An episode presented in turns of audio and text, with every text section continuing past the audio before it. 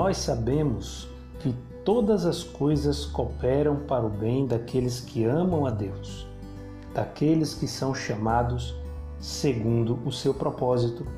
É o que está escrito em Romanos, capítulo 8, versículo 28. Raramente nós conhecemos as micro-razões do nosso sofrimento. Raramente nós temos explicações contundentes e específicas e detalhadas sobre o porquê dos sofrimentos, decepções e tristezas que nós passamos nessa vida. Raramente nós temos um diagnóstico preciso e detalhado sobre tudo que nós vivemos, sobre tudo que nós sofremos. Mas a Bíblia, ela nos dá macro razões para que nós possamos entender os motivos gerais pelos quais nós passamos por sofrimentos, tribulações e angústias. E uma dessas razões pelas quais nós sofremos nessa vida e pelas quais Deus permite que nós passamos por dificuldades e tribulações está na segunda carta que Paulo escreveu aos Coríntios, capítulo 1, versículos 8 e 9. Paulo dizendo aos Coríntios: Por que não queremos, irmãos, que ignoreis a natureza da tribulação que nos sobreveio na Ásia, porquanto foi acima das nossas forças, a ponto de desesperarmos até da própria vida.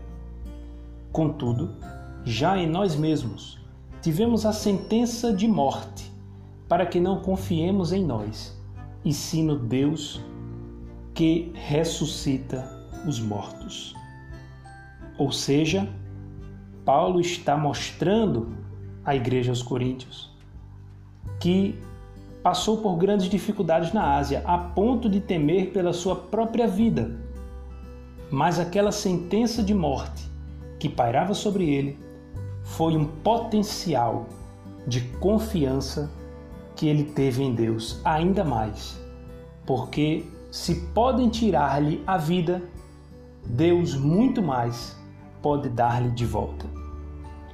O que é que nós aprendemos com estas tão preciosas palavras de Paulo, que conheceu o sofrimento de perto? Paulo foi um dos que conheceu cara a cara os sofrimentos e tribulações dessa vida.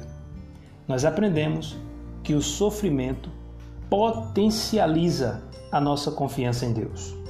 Olhamos para um lado, olhamos para o outro, não vemos saída, não vemos os amigos, não vemos os fundamentos nos quais nós estávamos acostumados a firmar o nosso esteio de confiança e nós encontramos Deus, que é o nosso onipresente amigo e que é o único que em todas as situações está presente conosco. Este Deus é o Deus que está com você na hora que você sofre, na hora que você chora, na hora que você lamenta, na hora que você está desesperado, na hora que as forças vão embora, ele aparece. Então, encare este sofrimento e esta dificuldade que você passa diariamente como uma oportunidade de aumentar a tua fé e aumentar a tua confiança em Deus porque eu tenho algo muito bom para te dizer com esta palavra. Confiar em Deus vale a pena, porque Ele é fiel e Ele sabe até onde nós podemos aguentar o sofrimento. Foi Ele quem nos fez e Ele sabe a nossa capacidade e os nossos limites. Portanto, confia em Deus, porque Deus é fiel para trazer alguém de volta da morte para a vida. Que Deus abençoe no nome de Jesus.